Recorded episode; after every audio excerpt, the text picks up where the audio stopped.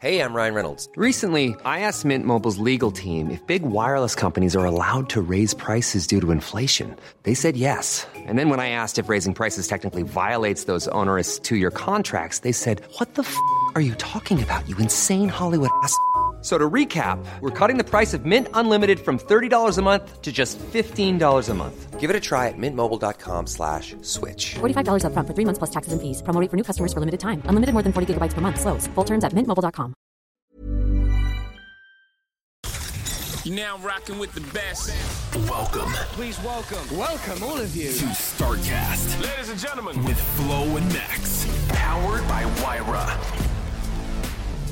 Das Gute war, also Corona hat ja dazu beigetragen, die Leute waren sehr kaufkräftig, ähm, probierfreudig. Das heißt, was uns wirklich dieses Jahr gerettet hat, war Supermarktkunden haben auch in kürzester Zeit nachbestellt, weil diese sechs Karton Eis, die sie da ins Regal gestellt haben, die wurden auch verkauft und dann haben sie nachbestellt, weil sie gute Erfahrungen mit dem Produkt hatten. In 2021 haben wir uns dann mal an das Thema Expansion rangewagt. Also wir sind dann in die Schweiz gegangen, nach Österreich. Es war am Anfang sehr painful, auch so als das erste Mal das Eis beim Zoll hängen geblieben ist und so und du nicht weißt, wann geht's weiter. Ähm, aber letztlich hat das Team sehr viel gelernt. Liebe Startcast-Fans, willkommen zurück zu unserem kleinen Nischen-Podcast. Und ich finde es schön, wenn man immer mal wieder mit GründerInnen aus, der, aus ganz Deutschland oder der Welt spricht, wie viele und wie vielfältige Ideen es so gibt. Ich habe gerade eben in unserem zweisekündigen Vorgespräch mit Rebecca schon besprochen, es gibt viele Startups, wo ich gar nicht vorher so richtig genau weiß, was die überhaupt machen. Und da freue ich mich total drauf, wenn die mir das erklären.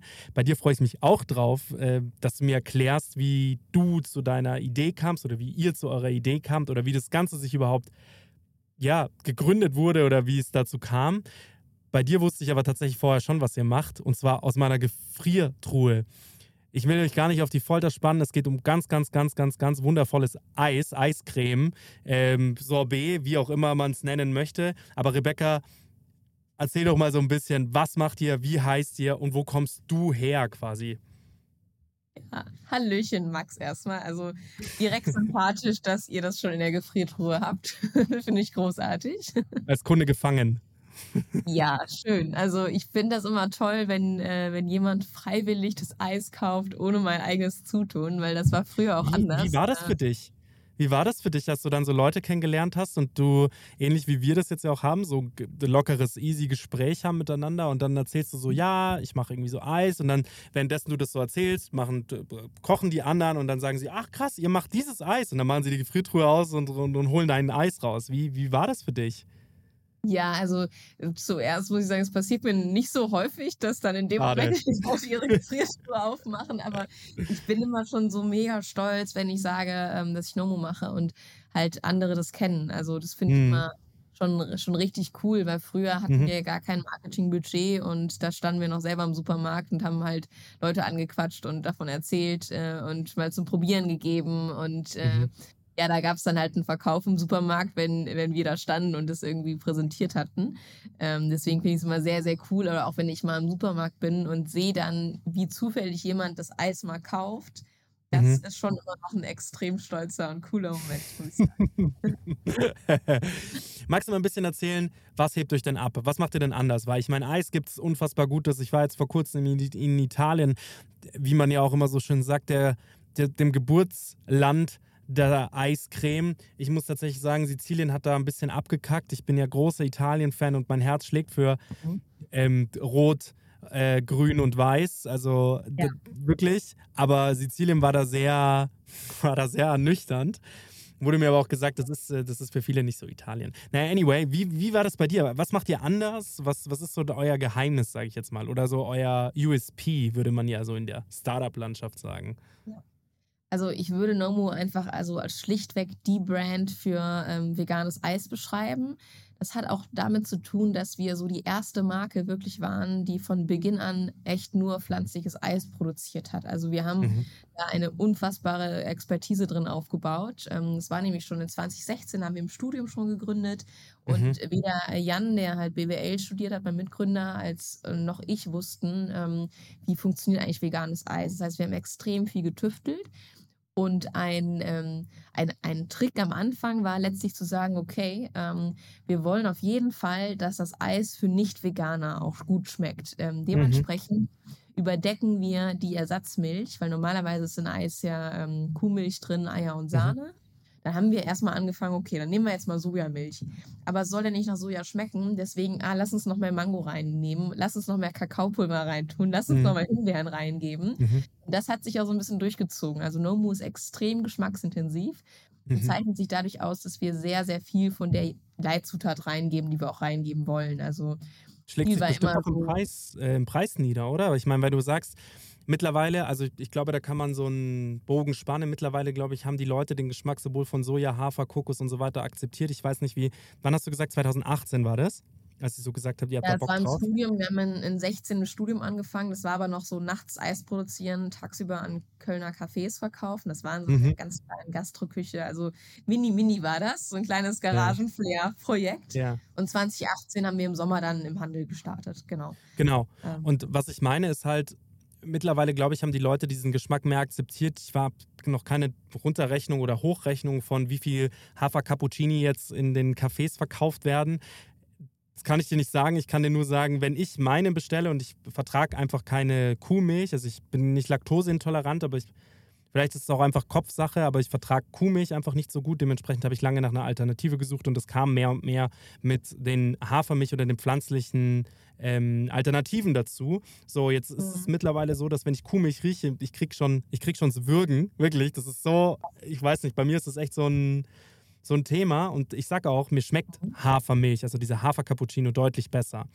Ähm, bei euch war es ja quasi genau das Umgekehrte, dass ihr sagt, hey, wir wollen dann eine Zielgruppe eben erreichen, die dieses, sich nicht an dieses Soja so gewöhnt hat, die sich nicht an dieses Hafer gewöhnt hat, die sich daran auch niemals gewöhnen möchten, denen wollen wir die beste Experience bieten. Die glaube ich, günstigste Zutat in Eis ist ja theoretisch Milch, weil staatlich subventioniert und so. Und ihr sagt, hey, wir wollen das nochmal überdecken. Das heißt, noch mehr äh, Power eigentlich, also ein besseres Endprodukt, aber wesentlich teurer in der Produktion, oder? Ja, letztlich ist ja wirklich die Zielgruppe der Flexitarier. Ne? Also die Flexitarier, die wollen ja die Produkte wie herkömmlich haben. Und wenn du als hm. Marken-Impact haben willst, dann musst du dich an die an, die, an das breite Spektrum wenden cool. ähm, mhm. und da äh, einen Impact erzeugen. Und ja, wir sind definitiv, ähm, also äh, Rohstoffe ist ein ganz, ganz großes Thema, auch im Einkauf, definitiv. Mhm. Aber ich würde sagen, also wir sind ja eine, eine Premium-Marke, auch im Premium-Preis dann angesiedelt. Also ein heißt großer 7, 8 Euro. Für, für 60 ml. Nee, 5,99. Ähm, und das ist ein extrem geiles Preis-Leistungs-Verhältnis, was wir bieten, weil du ja. hast also allein so einen Becher Mango ist fast eine ganze Mango drin. Äh, Bio. Dann hast du einen biologisch abbaubaren Becher. Ähm, du hast eine extrem schlanke Zutatenliste. Also, mhm. das ist schon eine richtig gute Preis-Leistung, die wir bieten, auch wenn wir im Premium-Segment ähm, angesiedelt sind letztlich. Also, Value for Money ist da bei Nomu. Das finde ich geil. Weißt du, das ist ja, glaube ich, auch das große Problem und warum sich auch solche sage ich jetzt mal, Milchlobbyisten, um es böse ja. zu sagen, diese staatliche Subventionierung, die auch super schlecht für die Umwelt ist. Gut, Soja ist ja auch wieder ein anderes Thema, aber ist ja, sei jetzt mal so dahingestellt, aber sagen wir mal, die, die stellen sich ja hin und sagen, unser Produkt ist günstig und, und, und auch das Beste. Das ist ja de facto nicht so. Und vor allem die Produkte, die man früher in, dem, in den Supermärkten kaufen konnte, waren ja eben nicht so durchdacht wie ihr, dass man halt sagt, du kannst was mit der Packung anfangen. Also du kannst sie auf jeden Fall sauber trennen, den Müll sauber trennen. Du kannst das Eis gut, gut verwerten und was, was an guten Zutaten da drin ist, ist auch am Ende des Tages wieder gut für dich. Frage, wie kamt ihr drauf auf Eis? Was hast du studiert? Weil du gesagt hast, hey, ihr, ähm, so hast du Ökotrophologie studiert, also Ernährungswissenschaften oder wie kamst du drauf? Ja, also ich wollte Moderatorin werden und habe dann äh, in Köln Medienmanagement studiert, weil äh, ich wollte mich erstmal im Bereich Medien schön breit aufstellen und dann über hm. Praktika stärker in den Journalismus rein. Und mhm. da bin ich aber äh, so in der Kölner Gründerszene stecken geblieben erstmal. Ich hab, äh, Warum? der hat, war bei einem Kölner Startup, das war ein ja. Marktplatz für Luxusuhren. Ähm, und die sind extrem erfolgreich durch die Decke gegangen. Also damals haben wir noch an die Wand geschrieben, wir wollen zwei Millionen Euro Umsatz schaffen und mittlerweile machen die über 100. Also es war ein super geiler Spirit da. Und es war wirklich diese Ambition nach oben, hey, wir wollen hier Weltmarktführer werden. Und ich bin für sowas sagen, extrem empfänglich. Ne? Nochmal? Kannst du sagen, wer das war? Das ist Chronext, ähm, ah, die ja. Plattform. Aha, ja, ja, kennt man natürlich. Und ich bin für sowas sehr empfänglich. Also wenn du mir sagst, komm, wir machen jetzt hier eine Eismarke und wir werden die Größten der Welt, dann sage ich, okay, komm, war, bin ich dabei. bin ich Geil. So, so ein bisschen, ähm, hast du die, hast du bei Apple, äh, Apple TV, ähm, da gab es die Serie über die WeWork-Gründer. Ja. Äh, hast du das gesehen? Da gab es Nee, auch diesen gesehen. Spirit, oh, absolut empfehlenswerte Serie, ähm, gespielt von Jared Leto, hier den 30 Seconds to Mars Sänger. Ich, man mag von ihm halten, was man möchte, aber grandios gespielt und das ist eine, wer, wer für sowas empfänglich ist, für diesen Startup-Vibe, für dieses Aufstrebende und wenn dann auch wirklich was passiert, also wenn dann wirklich auch Kohle reingespielt wird und man kriegt dann so diese Startup-Madness, das ist perfekt wiedergespielt. Also ähm, Serientipp von meiner Seite. Aber zurück zu dir. Okay, du warst dann bei Conext und Genau, und ich bin dann äh, erstmal ins Auslandssemester nach Sydney gegangen und habe da nochmal beste Zeit meines Lebens genossen. Aber es hat mich nicht losgelassen, weil ich das so cool fand, eine Branche zu verändern. Äh, damals bei Mhm. Chronex war es halt klar, ähm, alles, was offline verkauft wird, wird irgendwann online verkauft. Aber das ist ja, wir sind total in so einer Zeitenwende gerade drin und es gibt so viel, was wir verändern können. Nur weil das die letzten 30 Jahre so war, heißt nicht, dass es die nächsten 30 Jahre so ist. Und ähm, das hat mich erstmal gepackt, dass ich gedacht habe, boah, ich will richtig Impact haben, wenn ich, wenn ich einen Job habe. Und ich will etwas bauen, eine Branche auch verändern, etwas, was über mich hinausgeht. Und dann nebenbei, so ganz naiv gesprochen, fand ich es auch cool, so ein eigenes Team aufzubauen, mit einem Team an der eigenen Vision irgendwie zu arbeiten. Mhm. Ähm, also das waren erstmal so Dinge, die mich gecatcht haben. In der Kölner Gründerszene habe ich auch meinen Mitgründer, den Jan, kennengelernt. Ähm, und er hatte diese Doku geschaut auf Netflix. Da sind wir schon wieder bei einer nächsten Doku-Empfehlung. Ähm, Cowspiracy. Und Cowspiracy ist eigentlich, also Kernaussage, Viehzucht, Agrarwirtschaft sind Nummer eins Klimatreiber. Und für mich war das damals gar nicht so klar. Ich dachte, okay, es ist irgendwie wichtig, ähm, ÖPNV zu nutzen, viel Fahrradfahren, Müll trennen, Grünstrom. Aber dass Ernährung was damit zu tun hat und dass Ernährung sogar auf Nummer eins Platz liegt für das Klima, war mir total fremd. Und damals in 2016 hat Jan versucht, dann äh, zwei Wochen vegan zu leben, hat aber nicht so richtig funktioniert, weil das, klar, du hattest natürlich ein gutes Gewissen, aber der Geschmack war nicht da. Ne? Und damals in 2016 waren auch viele vegane Produkte erstmal so, Hauptsache vegan, ist jetzt erstmal egal, wie sie schmecken. Mittlerweile ist das anders, ähm, aber das hat es natürlich nochmal schwerer gemacht. Und so ist die Idee entstanden, lass uns einen Produktbereich finden, den wir vegan machen können, sodass äh, letztlich auch eine Nicht-Veganer sagt, boah, das esse ich total gerne, weil es mir in erster Linie einfach schmeckt. Und ähm, Eis ist, mit Eis ist ein schönes Produkt, das macht immer Freude. Ähm, auf jeder Party, wo du Eis mitbringst, sind alle immer glücklich. Ähm, Also habt ihr so ein- habt ihr so eine, so eine Tafel aufgebaut und geschrieben, was wären so coole Business Cases, wo man sich schnell, wo man schnell Im- Impact haben kann und habt ihr dann gleich relativ schnell rausgefunden, das ist jetzt Eis. Eiscreme. Ähm, nee, es war wirklich so der, der Gang in den Supermarkt rein und mal so geschaut, was, was könnte es jetzt werden.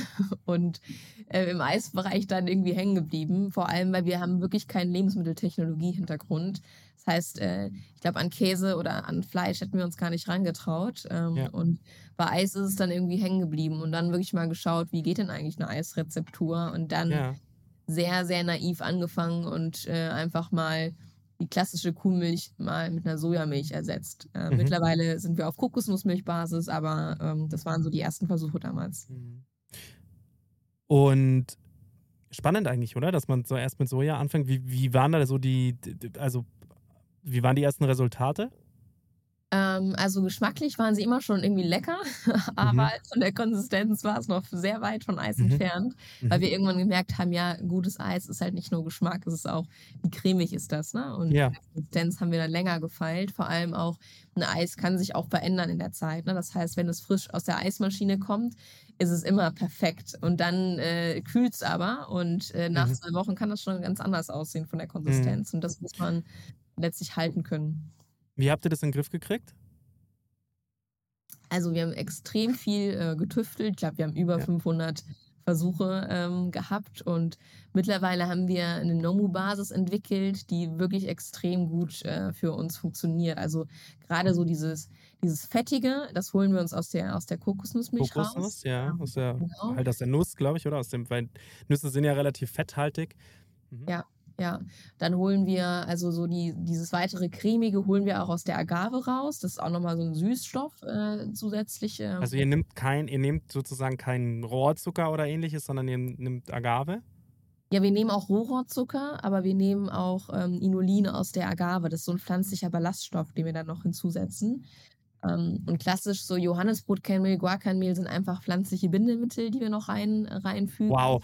Als, du, als ihr euer erstes Eis gemacht habt, da standet ihr wahrscheinlich dran und habt gesagt, okay, geil, Mixer. Wir kippen da jetzt Mango rein, bisschen ähm, Himbeere und Sojamilch. Ich habe das gemixt, also gefroren halt. Und das kam dann raus, war super lecker.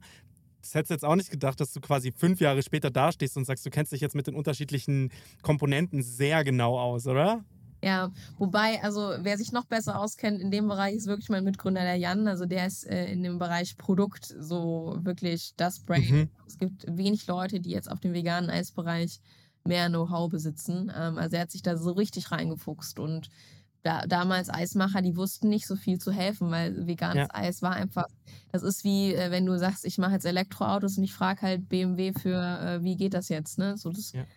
Wusste damals noch keiner und deswegen war das Try and Error ganz viel. Voll. Also ich habe ganz lange Social Media für eine Eisdiele hier in München betrieben. Das ist aber keine normale Eisdiele. Also ich habe das Gefühl, dass es so ein paar Eismanufakturen, Eismacher gibt, die schon immer veganes Eis produziert haben, aber halt ganz anders gedacht als ihr. Also halt weniger für den Massenmarkt, weniger für den Supermarkt, sondern mehr halt stationär für ihren Handel, dass sie das halt ausprobiert haben. Weil sie ja theoretisch ein Sorbet, ich weiß jetzt nicht, ich greife da nur so ein bisschen so vor, aber ein Sorbet ist ja theoretisch vegan. Ja, also zumindest von der Vorstellung her ist das vegan. So, weil du die Milch oder, und die Sahne ja quasi ersetzt durch Wasser oder was weiß ich. So gibt es ja auch Schokoladensorbet, wo halt auch Wasser auf Wasserbasis ist. So, und mit denen habe ich dann auch gesprochen und die haben halt auch gesagt, ja, weißt du, es gibt halt, es gibt Eismacher und es gibt Leute, die machen Eis. So, und da gibt es einen Mhm. Unterschied. Der eine ist halt ausgelegt für, du kannst, du, du, du schlenderst am Abend durch die Münchner Innenstadt und hast halt Bock, noch schnell irgendwie was Süßes in dich reinzupfeifen. Dann nimmst du halt irgendeine dahergelaufene Eisdiele, die, die halt da ist. Die verkauft halt Eis für irgendwie die Kugel 99 Cent oder 90 Cent oder 1,80 jetzt mittlerweile. Und dann gibt es halt die Eismanufakturen, die sich schon immer mit der Materie auseinandergesetzt haben und die haben schon früher eben Dinge ausprobiert. Aber so wie ihr, dass ihr sagt, hey, wir machen das massentauglich, wir machen das stationär, also nicht nur stationär für, einen, für eine Eisdiele, sondern wir machen das wirklich groß. Supermärkte und so weiter und so fort, finde ich schon ganz große Klasse. Kannst du mal da so von den ersten Schritten erzählen, die ihr dann, die ihr dann gemacht habt? Also ich, ich sag mal, ihr habt dann irgendwie so Tastings im, im Freundeskreis gemacht und haben die gesagt, hey cool, mega, ähm, macht es doch mal. Wie ging es dann weiter? Ja, ich muss noch mal ganz kurz was zu den Sorbets sagen, weil Ja. es ist tatsächlich so, da wurden wir auch immer früher für belächelt, ne? dass dann immer gesagt wurde so, ja, was ist denn so innovativ jetzt bei euch, weil Sorbets sind doch schon vegan. Und Ja, da war es sehr, sehr wichtig zu sagen, dass wir eben keine Sorbets sind, weil ähm, also klar, ein Sorbet ist extrem wässrig im Abgang, der Geschmack verfliegt schnell. Das ähm, ist bei uns wirklich Ja. so richtiges Gelato, richtige Eiscreme. Ne? Und ich habe schon mit so vielen Laktoseintoleranten gesprochen, die dann auch dankbar waren, dass sie sagen, endlich kann ich mal wieder so cremige Eise essen. Ne? Also ähm, klassisch so Schoko-Vanille, ähm, nicht nur, nur reine Fruchtsorbets. Ähm, und dementsprechend äh, versuche ich da immer unseren Inno- Innovationscharakter zu. Voll. Aber würdest du jetzt, das würde mich jetzt mal ehrlich interessieren. Was ist da der Unterschied? Also Eiscreme ist ja quasi das Klassische mit Kuhmilch und Sahne und so vor und so weiter. Und alles andere, was so nicht gemacht wird, ist doch ein Sorbet, oder? Also genau, wenn. Wasser passt, dann ist es ein Sorbet. Ja. Ach so, Wasserbasis. Das bedeutet, Kokosmilch ist schon nicht mehr Wasserbasis, das heißt kein Sorbet, richtig? Genau, genau. Also wenn Ah, du da keine ja. Milch da drin hast, sondern äh, es ist rein, rein auf Wasserbasis. Und das schmeckst du auch. Die Konsistenz von dem Eis ist anders und du hast so einen flüchtigen, wässrigen Geschmack am, am Ende. So ein bisschen Ja. wie Wassereis oder, ähm, oder dann halt das, das richtige Cremeeis. Ja. Geil. Jetzt erzähl mal. Wie, Okay, wie habt ihr das gemacht? Wie hast du es gemacht? Ich bin echt, äh, bin echt gespannt, weil das ist so, so weit weg von der Branche, in der wir sind. Wir haben ja eine Produktionsfirma, machen Foto und Video. Und da, weißt du, ja. für mich ist es immer wieder so schön, mit GründerInnen aus, ganz, aus der ganzen Welt zu sprechen, die dann sagen, hey, ich habe ich hab beispielsweise die Pommes neu erfunden. Eine neuartige Mhm. Form, die Pommes zu machen. Oder eben wie ihr, dass ihr sagt, hey, wir haben das Eis neu gedacht, wir haben es gesünder, besser gedacht. Sau spannend. Erzähl mal, wie, Ja, wie ging es dann weiter bei also- euch? Genau, wir haben ja dann äh, diese drei Semester, da nachts äh, immer abends ab 8 Uhr durften wir diese Gas Gastroküche rein, tagsüber war Ja. es eine Salatbar und äh, dann haben wir abends da unser Eis produziert auf einer kleinen 5-Liter-Eismaschine. Da kam dann von den kleinen Bechern raus. Darunter war unser Lager, es war so ein Innenhof mitten äh, in der Kölner, Kölner City. Ähm, und dann haben wir so in der, in der Spitze so 20 Gastronomen in Köln gehabt, die wir selber beliefert hatten. Also Mhm. klassisch, wenn ein Gastronom mir geschrieben hat, äh, Rebecca per WhatsApp, ich brauche nochmal 20 Becher Eis, dann bin ich eigentlich aus der Uni raus und habe dem dann Eis gebracht. Becher Ähm, gebracht. Aha. Genau. Echt Und Manufaktur sozusagen. Ja, und dann nach dem Studium war so ein bisschen die Frage, okay, jetzt haben wir jetzt hier uns die Nächte um die Ohren geschlagen, aber Mhm. was wird das jetzt für ein Business aus? Mhm. aus und da war die Idee entstanden, okay, ähm, lass uns doch mal versuchen, vielleicht gibt es noch einen Platz im Supermarkt ähm, für das Eis. Und sind dann klassisch erstmal an die ähm, Rewe- und Edeka-Kaufleute rangetreten.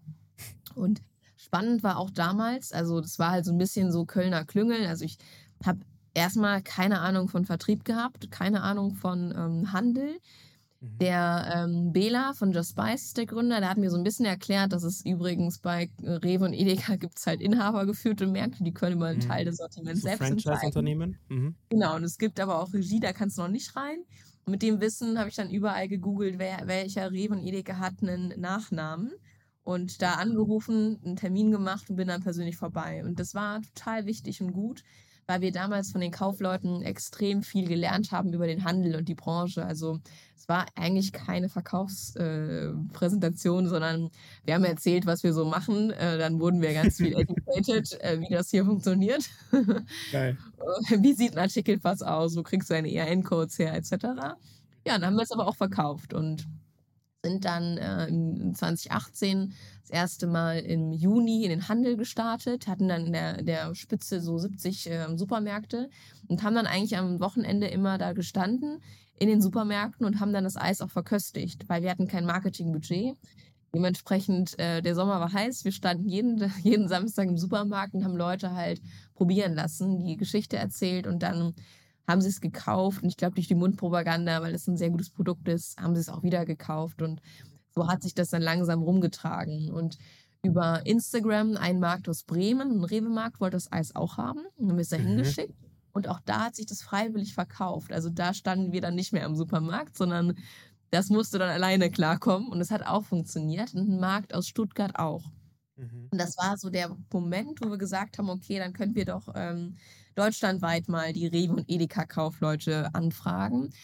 Das war so 2019, da kamen dann auch schon ähm, die Dance-Biomärkte hinzu aus NRW, dann äh, kam Alnatura Globus Metro hinzu mit so ersten Lagerlistungen und dann war das schon so, okay, wir, wir machen jetzt hier deutschlandweit schon äh, im Handel Geschäft. Und dann 2020 war nochmal richtig herausfordernd, weil dann Corona kam und äh, letztlich erstmal unser ähm, Event-Business und auch das Gastro-Business erstmal wegbrach. Und wir hatten halt gerade ganz frisch auch ähm, drei Außendienstler eingestellt, also wirklich Personen, äh, die in die Märkte fahren, äh, weil Ja. das ist bei uns total wichtig, dass du halt Leute vor Ort hast, die dann äh, die Wie hat sich das für dich angefühlt? Wie hat es sich das damals für dich angefühlt, dass, Mhm. als das so kam? Äh, erstmal so ein bisschen so, okay, was mache ich jetzt? Jetzt Ja. äh, müssen wir hier irgendwas überlegen, weil das Problem war, ähm, seit 20, in 2019 im April waren Investoren eingestiegen und wir hatten ja Wachstumspläne. Ne? Also ich hatte für 2020 einen Wachstumsplan und äh, ich hatte drei Außendienstler in Vollzeit eingestellt. Und zwei Wochen später, als die angefangen haben, hieß es halt, äh, da es darf keiner mehr in die Märkte rein. Keine Industrie darf reinkommen. Wir müssen jetzt hier mit Klopapier und Nudeln und so selber mal klarkommen. Mhm. Ähm, so, und dann, äh, seitdem heißt unser Vertriebsteam auch nicht mehr Vertriebsteam, sondern es nennt sich äh, Special Force. Ja. wir dann gesagt haben, okay, äh, wir machen jetzt Folgendes. Wir rufen jetzt aus dem Homeoffice alle Supermärkte Deutschlands an ähm, und schlagen denen einen Deal vor. Und der Deal hieß, kauf bei uns sechs Kisten Eis und du kriegst sechs Kisten Eis geschenkt. Also klassische 1 plus 1 äh, Geschichte. Mhm. Mhm. Ähm, und haben gesagt, wir finden es total krass, wir sind alle im Homeoffice und ihr seid halt da vorne noch gefühlt an der Front ähm, und müsst die Stunden äh, runterkloppen. Und das Mhm. ist halt für uns wirkliche Alltagshelden. Und ähm, damit euer, euer Team auch für, für den Feierabend, wenn er dann mal kommt, auch was hat, ne, Ja. schenken wir euch Eis. Aber hey, helft uns auch. Wir müssen auch euch in dem gleichen Wert nochmal Eis verkaufen. Und das hat so gut geklappt. Also wir hatten dann in äh, einem Quartal 400 Kunden gewonnen, haben dann auch gelernt, äh, wie geht überhaupt Eis verkaufen am Telefon, weil wir das bis dato immer äh, persönlich gemacht haben. Ich hab in 2019 Und wie geht's? halt- Wie geht's? Wie, ich meine, die Leute, die euch noch nicht kannten, du, du, du hast ja gesagt, ihr wart irgendwie mit wie viel, mit wie viel Märkten wart ihr da gestanden? Ähm, 2019? 70, Äh, 80, 100? Was wären das gewesen? Vielleicht 300? Ich weiß es gar nicht mehr. Ah ja, 300, okay. Und dann kam's, dann kam, dann waren es zum Schluss dann 400, ja? Äh, nee, wir haben 400 aufgeschalten in, drei Monaten. 400 neue Ah, Kunden. Krass, okay, schau an.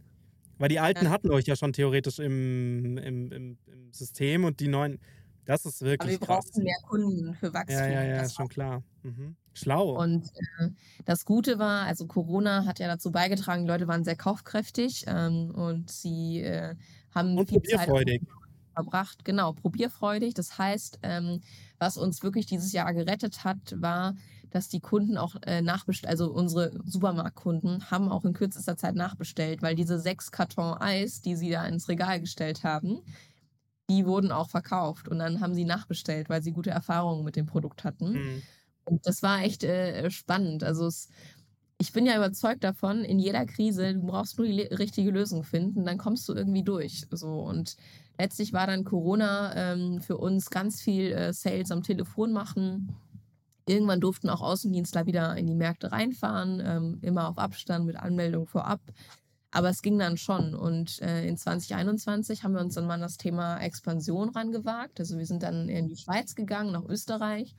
Auch sehr spannend, weil Schweiz denkst du dir so, ja klar, ähm, ist ja deutschsprachig, deswegen gehe ich rein. Aber wir haben Ja. extrem viel gelernt, also andere Währungen, äh, nicht in der EU.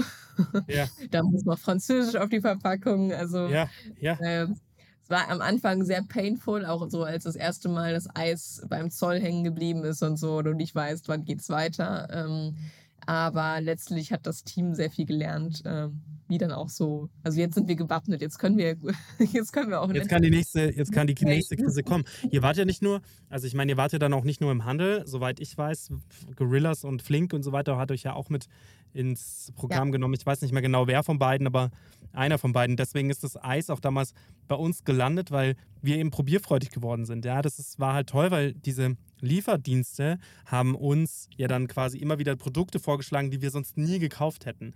Und das war, ja. und das, da muss man wirklich auch eine Lanze für Gorillas und Co. brechen oder eben Flink ähm, brechen, weil die haben echt ein gutes Sortiment gehabt von, sag ich mal, neuen Produkten. Da gab es die alten, aber es gab so auch die neuen Produkte und das fand ich schon irgendwie ganz geil. So, weiß ich nicht, hier in, aus Weinstefan oder in, in Berlin ist es eine Biersorte Noam, das heißt, die konntest du da bestellen, du konntest aber halt auch euer Eis bestellen, was halt, was, was halt echt cool war und, und von bis. Und das fand ich schon, das, das, also hat euch das geholfen, sagst du, Bekanntheit zu erlangen? Also, äh, was krass war, war in Österreich. Also, wir sind gefühlt über ähm, den Quick Commerce in Österreich, gerade in Wien, bekannt geworden. Ähm, das war mega gut für den Markteintritt.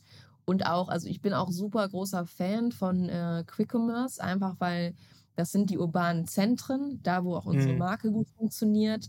Das nutzen tendenziell ja jüngere Leute, weil das machst Ja. du per App. ne? Du musst auch affin für Neues sein, überhaupt, wenn du Ja. das machst. Ähm, und das ist total Zielgruppe. Es hat gut funktioniert. Ähm, der, der, die Branche tut sich aber auch schwer, ne? weil am Anfang war das ein extrem krasser Service, der nicht profitabel möglich ist. Also in zehn Minuten die Ware da vor die Haustür gestellt zu bekommen. Ja. Mittlerweile Bis ja heute nicht. Also, zehn Minuten mehr hin. Ne? Ähm, ja, am. Anfang war das halt, äh, die haben Rabatte rausgefeuert, äh, äh, schnelle Lieferzeiten und dann, als es mehr wurde, hast du gemerkt, dass das Versprechen geht runter. Ne? Und ich glaube, was Flink damals extrem gut gemacht hat, war, ähm, die haben immer stark mit Sortiment geworben und ähm, Gorillas hat ja am Anfang sehr stark mit in zehn Minuten bei dir geworben. Und ich als Mhm. Konsumentin hab, hatte bei Gorillas das Gefühl, ich bin enttäuscht, weil es kommt nicht mehr in zehn Minuten bei Flink war das auch so, aber ich habe es ihnen eher verziehen. Ähm, und ja, mittlerweile ist das ja interessant. Also Gorillas ist ja bei geht, hier rüber äh, gegangen. Äh, Flink ist ja mit, mit Rewe und äh, macht jetzt eigentlich quasi Re- Rewe-Sortiment. Also Mhm. die Anfangs, äh, der Anfangshype, den wir alle hatten, äh, den gibt es so nicht mehr in diesem, in diesem Kanal. Ne? Also ähm, ich glaube, es ist wichtig, Quick Commerce mitzumachen, aber nicht den alleinigen Fokus auf Quick Commerce als Marke zu setzen. Wie viele Eissorten habt ihr? Also, wir haben äh, in unserem Standardsortiment sind es fünf Sorten mittlerweile. Ähm, dann haben wir immer so limitierte Sorten. Also jetzt Welche sind das? Welche fünf Sorten? Ähm, Mango, Waldbeere, Kokosnuss, Vanille und Kakao. Äh, Nuss Nougat ist jetzt so eine limitierte Wintersorte. Im Sommer hatten wir Limette Minze. Ähm, und wir haben immer mal wieder, also wir hatten auch schon mal Banane Schokolade, wir hatten mal Himbeere. Ähm, auch gerade im Online-Shop haben wir viele so Sneaker-Drops, nennen wir die immer gemacht. Also Cool, der coolste meiner. Meinung nach war damals wirklich so ähm, Pistazie, ne? So 1000 Becher in fünf Tagen ausverkauft. Ähm, Das Boah, ist wenn schon so eine Sorte. Deutschland ist schon so ein Pistazieneisland. wenn man Pistazie für, für eine, also in der Qualität, in die wir es rausbringen wollen, für eine 5,99 hinbekäme, das wäre schon der Knaller. Pistazie ist halt unheimlich teuer. 53 Euro, glaube ich, das Kilo. Habe mich erst gestern mit einem oder letzte Woche mit einem Gastronom unterhalten. Tatsächlich, wenn ihr da gute Nusspreise braucht, ähm, ich habe da eine sehr gute Bekannte, die heißt Amelie, Amelie Sperber. Die machen ähm, so ah, die Nuss. Ja, Die machen, die machen Nussmus und die sind ganz fantastisch. Und die hat zu mir gesagt, wenn dich jemand nach Nüssen fragt, dann gib uns, gib den Kontakt weiter, weil die sind echt ganz fantastisch. Und die Ja. wollen uns hier so eine, ich prophezei es jetzt einfach, sie hat es noch nicht so öffentlich gesagt, aber ich sag's einfach, die stellt uns so eine Nussmaschine ins Büro. ja, ich das machst du. Die kommt auch bei dem Podcast und deswegen ähm, ist eine ganz eine Liebe und die, mit der habe ich mich eben auch unterhalten und sie hat gesagt, ja, Ja. wir sind nochmal 10 Euro drunter als halt die meisten, weil wir halt ganz andere Konditionen zum Thema diesen, weil die ja Nut as a Service anbieten, aber wie du so halt sagst, Pistazie ist so unglaublich teuer. Und dabei halt, da merkst du auch den totalen Qualitätsunterschied zwischen einem schlechten Pistazieneis und einem sehr guten Pistazieneis. Krass. Ja. Ähm, Das deswegen. ist schon verführerisch gut. Also, Ja, das kann ja, ja, ja, voll.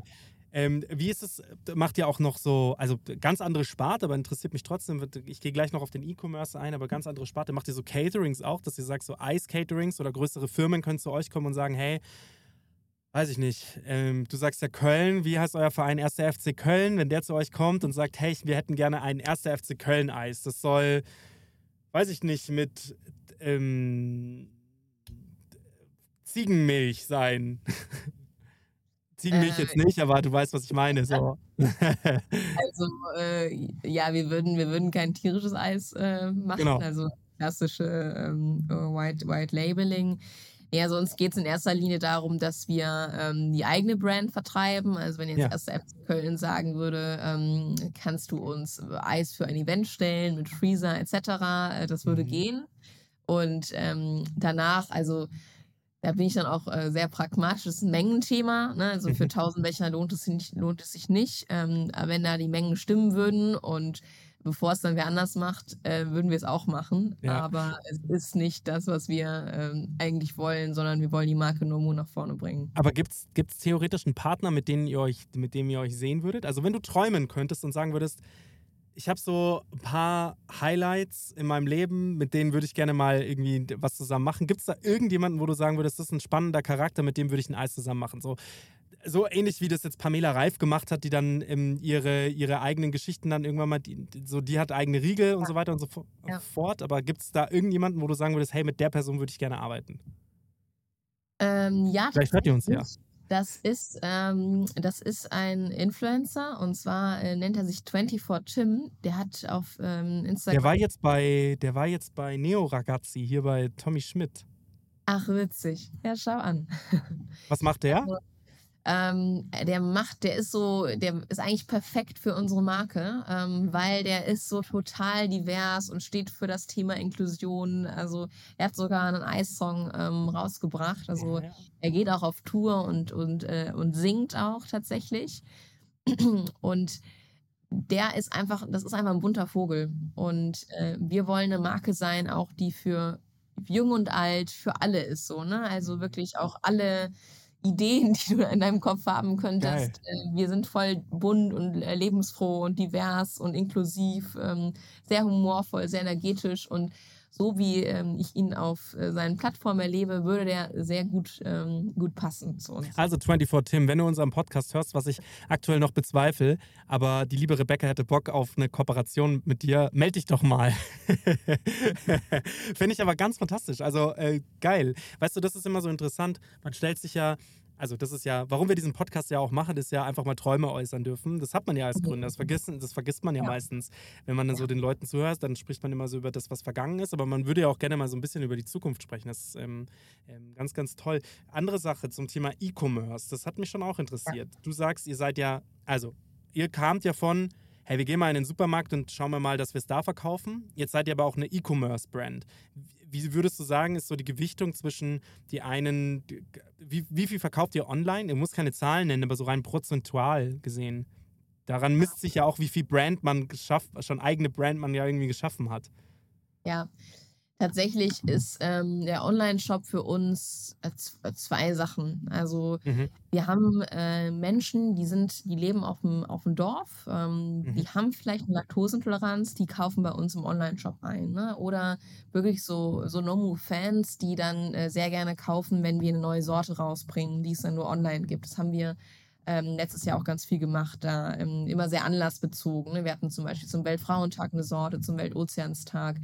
Ähm, aber letztlich ist das also ein verschwindend geringer Anteil ähm, und vor allem, also E-Commerce für uns auch spannend, weil wir unsere Zielgruppe stärker kennenlernen können. Ne? Wir mhm. sind in sehr engen Kundenaustausch. Ähm, Damals zum Beispiel, als wir gelernt haben von unserer Zielgruppe, dass das Thema Zucker relevant ist, äh, haben wir irgendwann auch entschieden, okay, wir machen unsere Eisrezeptur 30 Prozent weniger äh, Zucker, also Zucker reduziert tatsächlich. Ne? Also das ist uns mega wichtig, dass wir sehr eng am Kunden sind, verstehen, was sind seine Bedürfnisse und Needs. Also letztlich so die zwei Themen. Einmal ländlich, die irgendwie laktoseintolerant sind oder andere Allergien, Unverträglichkeiten haben, die das noch nicht können, äh, kaufen können, weil wir eher urban und suburban verfügbar sind. Mhm. Und ähm, eben dieser Kundenkontakt, damit wir als Brand, als Marke besser werden können. Sonst würde ich sagen, ist Eis klassisch ein Impulsprodukt. Das kaufst du im Supermarkt, das kaufst du äh, in der Gastronomie, im Kiosk, im Freibad. Ähm, das, das macht total Sinn, ähm, den Fokus darauf zu legen und nicht auf, auf E-Commerce gebe ich dir total recht. Habt ihr quasi so eine Nomunity, eine Nomunity, habt ihr die schon gegründet? Quasi. Weil du sagst, ja, ihr, habt also die, ihr, habt die, ihr habt die schon mehr kennengelernt. Das finde ich schon spannend. Kannst du das mal eingliedern, wer so euer Produkt kauft? Ja, kann ich. Also äh, letztlich, das sind so äh, primär weiblich. Ich würde sagen, so 20 bis 35 äh, lebt so, ja, klassische, klassische, also jetzt hier in Köln, ein belgisches Viertel beispielsweise, Agnesviertel, Südstadt. Ähm, ist sehr ernährungsaffin, ernährungsbewusst, gesundheitsbewusst, affin für Marken, trendaffin. Ähm, das sind so die klassischen Käufer. Aber es sind auch zum Beispiel ähm, ganz viele Mütter, die unser Produkt kaufen, die halt auch sagen, hey, mir ist total wichtig, dass meine Familie was Gutes zu sich nimmt. Ne? Also klassisch natürlich Zutaten, weniger Zucker, ähm, das ist ein Thema. Und ein spannender Connect, den wir auch haben, ist, ähm, also wenn, wenn dieses ähm, ich sag mal, die junge Frau, vielleicht Berufseinsteigerin in der Südstadt in Köln, ähm, das Produkt kauft, kommt sie vielleicht vom Land, wo ihre Familie noch lebt und der erklärt sie dieses Produkt oder bringt es mal mit oder wie auch immer. Mhm. Und so haben wir den Zugang auch zu älteren Personen, äh, die unser Produkt auch extrem schätzen, die wir natürlich durch so soziale Kanäle schwieriger bekommen. Das ist dann eher so über Offline-Marketing äh, zu, zu kriegen. Aber das sind halt Konsumentengruppen, die das Produkt eigentlich genießen, weil sie sagen, sie schätzen die hohe, hohe Qualität. Ähm, ist so. Da ja. ist dann vielleicht weniger der Nachhaltigkeitsansatz oder so, sondern da geht es wirklich darum, da ist Alfonso Mango drin, ist die Weltbeste. Äh, deswegen finde ich das so toll, das Produkt. Ne? Ist diese Mango bei euch drin? Ja, die ist bei uns drin. Siehst du, guck. Das muss ich schon auch sagen. Ich glaube, also du hast auf der einen Seite natürlich Impulskauf gesagt. Ich glaube, Eis ist ein Emotionskauf. Also nicht im Sinne von, ich bin jetzt, stehe jetzt an der Kasse und die letzte Abteilung ist die Eisabteilung und deswegen nehme ich nochmal schnell ein Eis mit. Sondern ich glaube, mhm. Eis ist auch ein definitiver Emotionskauf. Beispielsweise, mir geht es nicht gut, dementsprechend ich brauche heute Eis. So. Oder mir ja. geht es sehr gut, hey, ich habe richtig Bock auf Eis. Oder ich möchte meinen mhm. Kindern was Gutes tun und da spreche ich auch gerade die jüngeren Eltern an, also so mich. Ja. Ich habe einen Sohn, der ist sieben so, der mhm. liebt einfach Eis. So. Und da möchte ich halt auch nicht ihn immer den Scheiß reinpumpen, wenn ich schon diese Alternativen dazu habe. Und ihm schmeckt es auch besser so. Und deswegen ist das interessant. Also ich habe meinen Sohn definitiv verzogen, was das angeht. Dementsprechend sehr spannend. Und ich finde, Eis ist einfach ein definitives Emotionsprodukt. Und ähm, kann schon sein, dass das auch Impulskäufe sind, gebe ich dir total recht. So dieses, es gibt so ein es gibt so einen Begriff für diese, diese letzte Abfahrt, bevor man zur Kasse kommt. So, und da nimmt man dann noch ganz schnell mal was mit, weil man ja an der Kasse steht. Finde ich ähm, ganz Genau. spannend. Wie liefert ihr das? Wie gewährleistet ihr, dass euer Eis dann auch noch genauso ankommt, wie ihr es ähm, quasi abgefüllt habt? Über die Abfüllung müssen wir auch gleich noch sprechen. Ich habe noch so ein paar Fragen. Ja, also das Eis kommt tatsächlich mit einem Tiefkühl-LKW in die, in die Märkte rein oder per Post mit Trockeneis. Mhm. Also, aber das macht ihr quasi dann auch nicht mehr selber. Ihr habt dann mittlerweile so einen Vertriebspartner oder so einen Logistikpartner, der das für euch macht. Ja, wir haben, wir haben einen Logistiker, ähm, der, der macht das Deutschland, beziehungsweise er kann das europaweit machen. Ähm, das das wäre eine Nummer zu groß, wenn wir uns auch um die Logistik dann noch in der letzten Meile kümmern. Das, Prozent. ähm, Kannst du sagen, wie viel Kilo Eis ihr im Jahr verkauft? Also so wie sich das gesteigert hat in den letzten Jahren? mh, auf Kilos willst du es äh, wissen? Also, Ah, okay, Moment, Tonnen. Sagen wir Tonnen. nee, nee, ich meine, ich kann das aber nur in Becher sagen. Also, wir haben jetzt äh, schon mehr als 2,5 Millionen große Becher verkauft. Äh, Wow, Das wäre ja, boah, bis ich dir das umrechne in Kilo, da brauche ich auch egal. Aber wie kannst du, ey, du musst jetzt gar nicht sagen, das ist natürlich auch immer so eine Frage, ähm, wenn, wenn Leute eine, eine Investitions, äh, Investitionsrunde drehen, kann man ja auch immer noch mal so abfragen, hey, wie, wie viel also wie viel Umsatz man gemacht hat mit dem Eis, das interessiert mich schon auch. Du musst keine genaue Zahl nennen, aber so, so ein, ein Stichwert, wie viel man denn damit verdienen kann, wäre schon interessant, weil ich habe gar keine Ahnung. Und das ist die, die Ja. Becheranzahl Also- war jetzt schon gerade krasse Nummer. der, der Markt für Eis ist extrem groß. Also der liegt bei 2,2 Milliarden und das Spannende ist, ähm, der ist auch konstant. Also der Mhm. wächst nicht, der, der schrumpft nicht, das ist mega. Ähm, was aber wächst, ist halt der vegane Eismarkt. Deswegen ich bin überzeugt davon, dass der vegane Eismarkt irgendwann ähm, der, der pflanzt, also der normale sein wird und der normale ist dann halt so ein kleinerer Nischenmarkt. Ähm, und das ist super spannend. Also das ist auch gut, dass der Eismarkt so ein so ein konstanter ne? Du hast halt vor hunderten von Jahren schon Eis gegessen und du wirst auch noch in hunderten von Jahren Eis essen. Ähm, nur du wirst es halt ein bisschen nachhaltiger machen. Ab wann habt ihr es ausgelagert? Also ab wann habt ihr sozusagen nicht mehr selbst in der Küche produziert, sondern habt euch quasi einen Abfüller oder einen, ähm, ja, einen, eine, wie auch immer, äh, was auch immer, das wirst du ja bestimmt gleich erzählen, was ihr euch dann gesucht habt, aber wann war das? Ja, das war tatsächlich in 2018. Also wir haben diese Studienzeit. Ach, quasi, quasi noch im ersten Jahr. Ja, ja, wir haben äh, die Studienzeit selber produziert, diese drei Mhm. Semester lang, immer nachts. Und dann haben wir uns einen Lohnproduzenten gesucht, der das ähm, nach unserer Rezeptur, nach unseren Rohstoffen macht, weil du musst auch gewisse ähm, Zertifizierungen haben. Und äh, wir hätten eine eigene Produktion bauen müssen. Und äh, das Geld hatten, hätten wir nicht gehabt dafür. Das ist nochmal ein separates Business eigentlich, so eine eigene Produktion zu betreiben. Deswegen haben wir es an Lohnproduzenten gegeben, um halt auch gewisse Zertifizierungen zu haben, damit du überhaupt im Handel verkaufen kannst. Äh, weil das wäre dann nicht mehr gegangen, dass wir das selber produziert hätten, Ja, ja, voll. Und dann verkauft hätten. Voll. Wo sitzt diese Lohnabfüllerei? Sitzt sie in Deutschland? Ja, wir sind in Deutschland, in Norddeutschland. Geil.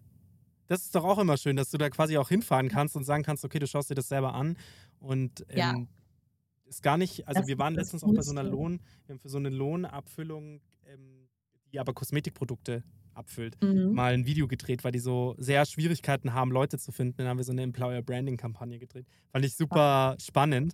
Dieses Geschäft ist auch so weit weg von dem, was ich tagtäglich halt mache. Ja. Ähm, Ja. Dementsprechend war das sehr interessant, das zu hören. Und davon gibt es ja einige und eben auch im, im, im äh, Ja, das ist auch super gängig, dass du quasi, äh, also das ist immer so, entweder du hast das Business Marke, Vertrieb, Marketing, Operations oder du hast halt ein Business und bist einfach Produzent. Ähm, ist dann häufig erst so, wenn du wirklich groß bist und sagst, jetzt mache ich eine eigene Produktion, weil dann lohnt es sich nochmal, äh, die Marge nicht an den Produzenten abzugeben, sondern das nochmal in sich zu verbessern.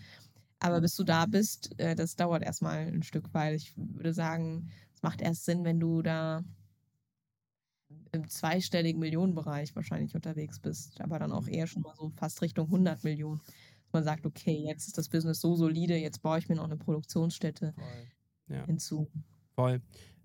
Jetzt hast du vorher gesagt, 2,2 Milliarden ist so der, der, der, der deutsche, der Eismarkt groß, sagst, hast du ja. Ja. gesagt ungefähr, roundabout. Hängt natürlich auch immer wahrscheinlich, umso länger die Sommer sind, umso heißer die Sommer sind, desto mehr Eis wird verkauft. Ist bestimmt ein Klimakatastrophenthema. ähm, umso länger die Sommer halt werden und umso heißer sie werden, desto mehr Eis wird äh, verkauft. Also da- darüber kann man kann man jetzt ja ähm, gerade mal kurz so ein bisschen scherzeln, aber ihr tut ja alles quasi dafür, dass, dass das besser wird. Fand ich übrigens auch eine ganz tolle Geschichte, dass ihr eben gesagt habt, hey, wir haben es so nachhaltig ähm, wie möglich versucht und macht ihr ja Mhm. auch, finde ich, ähm, Hut ab dafür. Wie groß ist der Markt aktuell für vegane Eis-Alternativen? Beziehungsweise, ich würd, würde so gerne das Wort Alternative jetzt auch rausnehmen für veganes Eis. Also nicht Ja. Einfach für veganes Eis. Wenn du sagst 2,2 Milliarden insgesamt, wie groß ist da aktuell der Markt für vegan? Er liegt so etwa bei 80 Millionen und wächst Nur.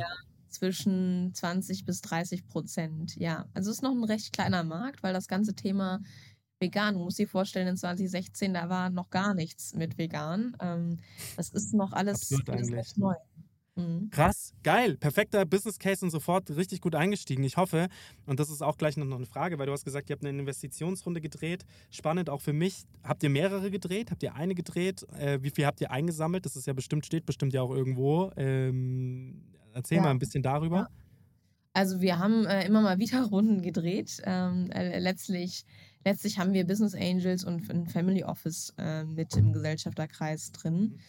Ähm, ja, und das ist auch, ist auch gut so, weil Venture Capital wäre ähm, eher schwierig, denn äh, merkt man ja jetzt gerade so, äh, viele, viele gehen auch, gehen auch pleite, weil Wagniskapitalgeber dann eher mal den Stecker ziehen und sagen so, ähm, du bist jetzt nicht mein 10x-Case, ne? Dementsprechend bin ich da eigentlich sehr, sehr happy, aber Voll. klar, auch wir haben noch den Pfad zu, zu Break-Even zu gehen. Ist aber ganz normal. Also ganz ehrlich, ihr habt, ich weiß gar nicht, wer das letztens zu mir gesagt hat. Oder ob ich das selbst war, eigentlich ganz spannend, dass ich das nicht mehr weiß, aber ist ja auch egal. Es ging darum, quasi neue Wege zu gehen. Also wenn man was Neues machen will, muss man erstmal wagen, neue Wege zu gehen. Und die müssen auch erstmal ergründet werden. Und ich meine, wenn das nachweislich ist, dass das quasi das Wachstum im veganen Eisbereich jährlich um 20 Prozent ist, was ein krasser Anstieg ist. Und du eben auch Ja. sagst, der Markt ist ja auch ein zwei, so hoher Markt. Plus,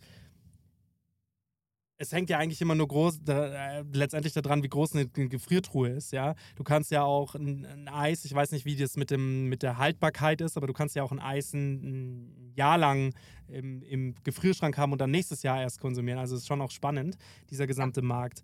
Ähm, deswegen Hut ab, wie ihr das alles gemacht habt. Ich bin ähm, ganz hin und weg und finde es ganz spannend.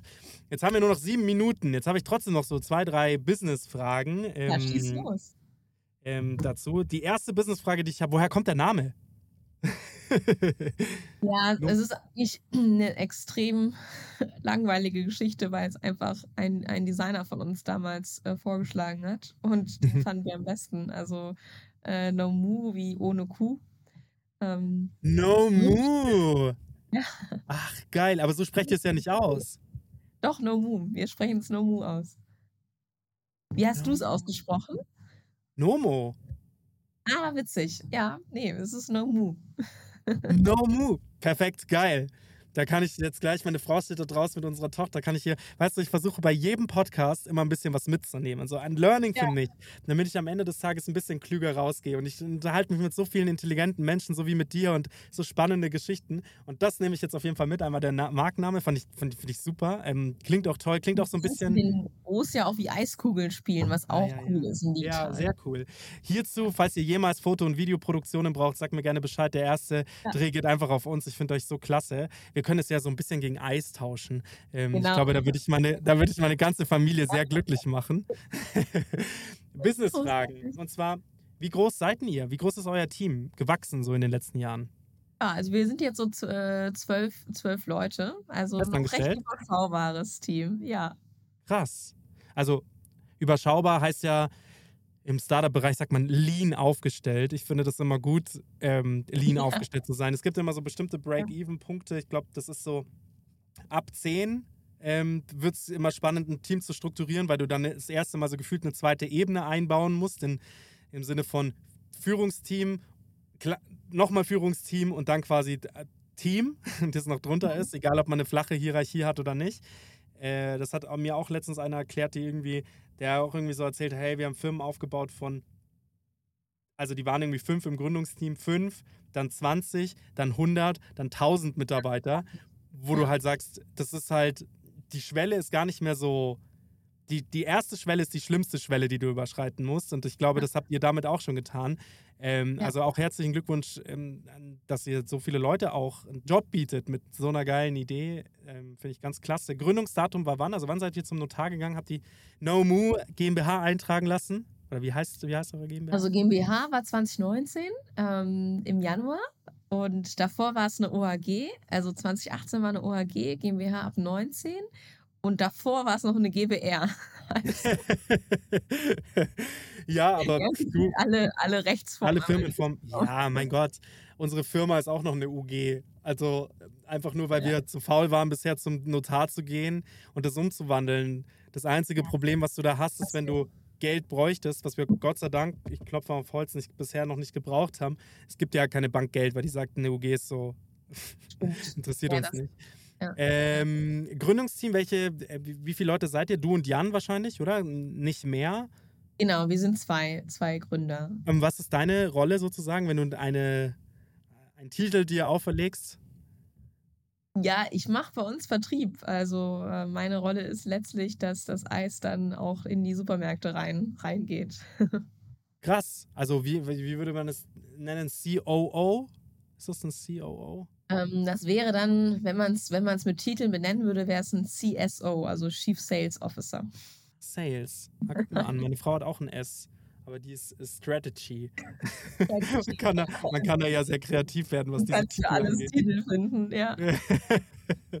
äh, Am Ende ja, sehe ich mich immer als, als Co-Founder und ja, ich bin da, wo es gerade gebraucht wird in der Firma. Sehr gut. Ja, das, da muss, das muss man auch sein. Die Brände müssen, müssen gelöscht werden von allen. Und das ist, glaube ich, auch das, wo, was du eingangs gesagt hast, was du halt in so Startup-Geschichten auch immer so erfährst, so diese, diese, dieser Spirit. Das ist nicht dein eigenes, also du bist nicht derjenige gewesen, teilweise bei den, bei den Leuten, der zum Notar mhm. gegangen ist und das eintragen hat lassen. Aber trotzdem hast du so diesen Gründerspirit mitgebracht. Und das finde ich einfach irgendwie so eine super, super spannende Geschichte, wenn ähm, mir das dann Leute erzählen, die so extrem für ein Unternehmen brennen. Und das hast du ja auch schon gesagt, das hattest du bei, bei Cronext. Und ich meine, das ist ja ein irrsinniges, ähm, irrsinnig großes Startup geworden. Startup ist ja. es ja gar nicht mehr. Ja, ja, äh, nicht mehr. Also, riesiger Player und ähm, auch cool, dass du da die Geschichte da mitgenommen hast.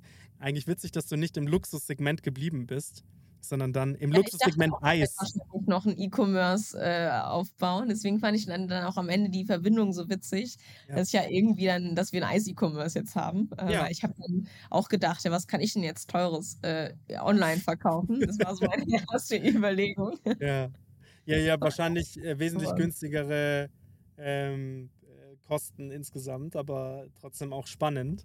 Spannend das Ganze. Ähm, Rebecca, Vielen, vielen Dank für deine Zeit. Es war sehr, sehr spannend. Meine letzte Frage eigentlich.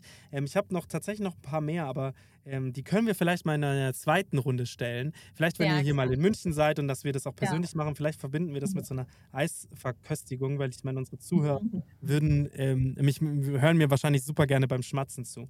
So, meine letzte Frage ist ähm, Marketing. So, was habt ihr geplant? Was soll so die nächsten Wochen, Monate passieren? Wie, was sind da so die nächsten Meilensteine?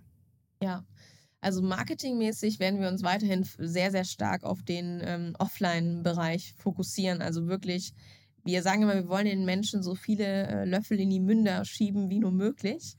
ähm, was, was wir dann jetzt konkret machen, also es wird uns auf jeden Fall sehr viel weiter auf Events geben. Wir schauen uns auch das Thema Festival an, was super spannend ist. Ähm, mhm.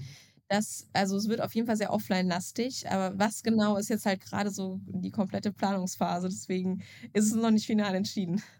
Spannend. Falls du nochmal einen Austausch möchtest, sag mir gerne Bescheid. Ich ähm, würde dich her sehr herzlich für nächstes Jahr nochmal in unserem Podcast einladen. Ähm, beziehungsweise auch gerne mit dir in unserem Shortcast. Wir haben noch so ein Kurzformat. Vielleicht nochmal einfach über dieses ganze Thema Eis, Eis machen und was auch immer besprechen. Vielleicht sogar mit dir und Jan. Ähm, ihr seid herzlich eingeladen. Ich weiß, du hast einen Termin danach. Dementsprechend stelle ich ähm, keine weiteren Fragen mehr und bedanke mich einfach nur noch das für deine Zeit und schön, dass du da warst. Danke dir, Rebecca. Danke dir, Max. Hat richtig Spaß gemacht. Ja, sehr. Bis dann. Ciao. Dann ciao. Thanks for listening to this episode of StartCast with Flo and Max, powered by Wyra.